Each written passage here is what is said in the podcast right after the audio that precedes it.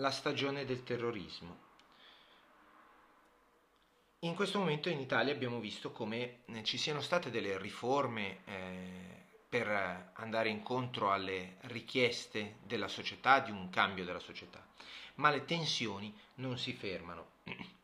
La società, le persone vogliono dei cambiamenti più profondi, ma una parte, una gran parte moderata della popolazione chiede invece un governo più forte, più deciso nell'imporre e nel mantenere l'ordine, mentre le ali più estreme della destra e della sinistra eh, sono portate all'uso delle armi e della violenza.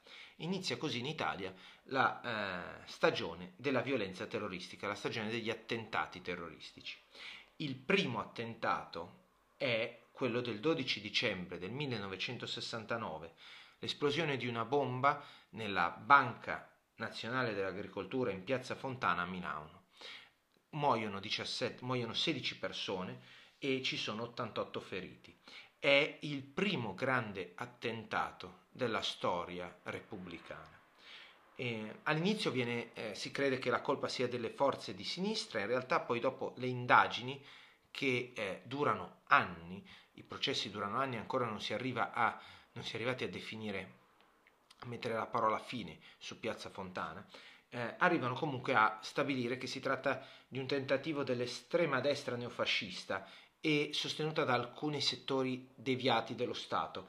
Eh, eh, tant'è che infatti Piazza Fontana diventa, mh, mm, viene definita come strage di Stato ed è utile per comprendere il meccanismo che viene chiamato strategia della tensione, cioè l'idea delle forze estremiste è quella di creare per un verso o per l'altro, un eh, clima di paura, soprattutto dal punto di vista della destra, di paura tale che porti le persone ad accettare un regime autoritario, ad accettare un governo autoritario che si imponga e che quindi blocchi queste eh, stragi e blocchi questo terrore, questa atmosfera di terrore. Eh, l'idea appunto è proprio quella, spaventare così tanto la popolazione da farle accettare eh, un nuovo governo autoritario. Anche nell'estrema sinistra si fecero spazio idee più violente e più radicali. Si formarono una serie di gruppi armati legati alla sinistra o di idee comunque di sinistra, le Brigate Rosse, i nuclei armati proletari, alcuni anni dopo prima linea. I, mm, si erano quindi creati due filoni terroristici eh, diversi, eh, che agivano contemporaneamente però, i terroristi rossi e i terroristi neri.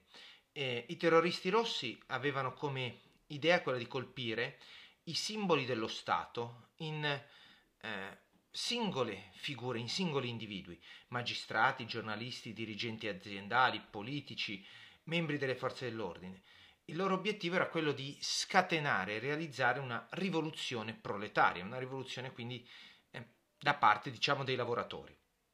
I terroristi neri invece colpivano attraverso delle stragi eh, finalizzate a seminare il panico tra la popolazione, finalizzate a diffondere la paura, il terrore, infatti il terrorismo viene proprio da quello, e molto spesso presero di mira treni o stazioni, causando la morte di molti viaggiatori oppure piazze dove si svolgevano assembramenti eh, o manifestazioni e quant'altro. L'obiettivo finale era, abbiamo detto poco fa, quello di ehm, aprire la strada per un colpo di Stato eh, in, eh, autoritario, per mettere sostanzialmente eh, un governo autoritario. Gli anni quindi dal 69 all'84 vennero definiti anni di piombo e furono segnati da eh, tantissimi attentati terroristici che ehm, segnarono profondamente la società italiana e che misero in questi 15 anni in serio pericolo la democrazia nel paese.